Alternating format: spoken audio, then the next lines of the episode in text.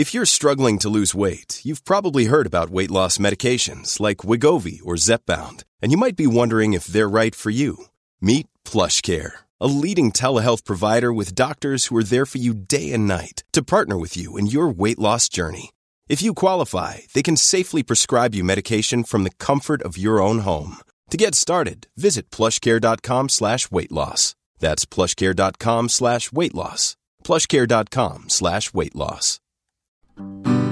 You're listening to a flash briefing from MLive with your host, Jessica Shepard. This is Michigan News from MLive for Tuesday, November 10th, and I'm Jessica Shepard. A new mobile app notifies Michigan residents of possible coronavirus exposures. Tom Izzo has tested positive for COVID 19, and the Michigan Department of Natural Resources is searching for state park photo ambassadors. Michigan is introducing a new coronavirus exposure notification mobile app as cases continue to surge across the state.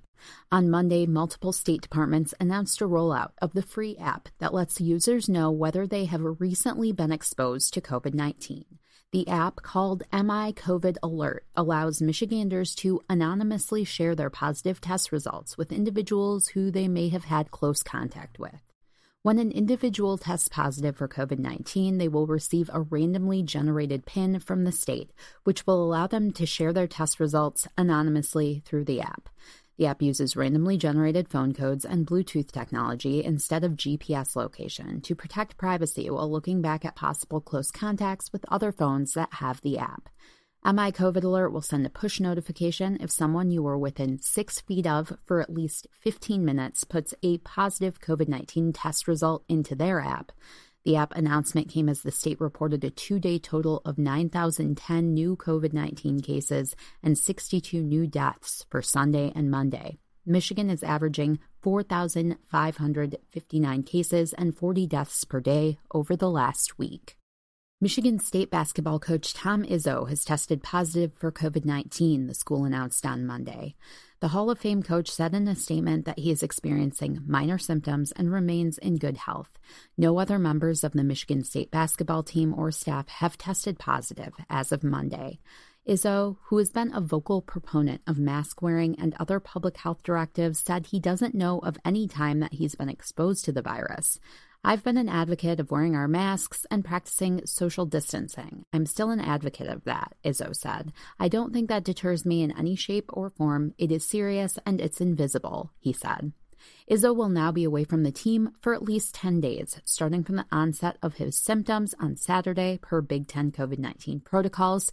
His team will continue practices in the meantime, with Spartans associate coach Dwayne Stephens running the team. If you have a passion for photographing the natural beauty of Michigan state parks, the Department of Natural Resources might be looking for your talent. The DNR is currently accepting applications for its next class of state park photo ambassadors, a program launched this year that partners with Michigan photographers to showcase the scenery of Michigan's state parks. The photo ambassadors work with the DNR to capture outdoor recreation, parks and trails, and other state park scenes on the at MI State Parks Instagram account and in DNR marketing materials. According to the DNR, applicants must have a public Instagram account and a demonstrated love for the outdoors and Michigan state parks, trails, and waterways, among other qualifications. The photo ambassador positions are unpaid but include state park swag and other perks.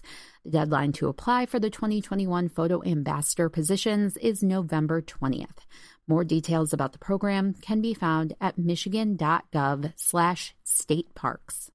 For the latest Michigan news, visit mlive.com and make sure to follow us on Facebook and Twitter. Thanks for listening and have a great day.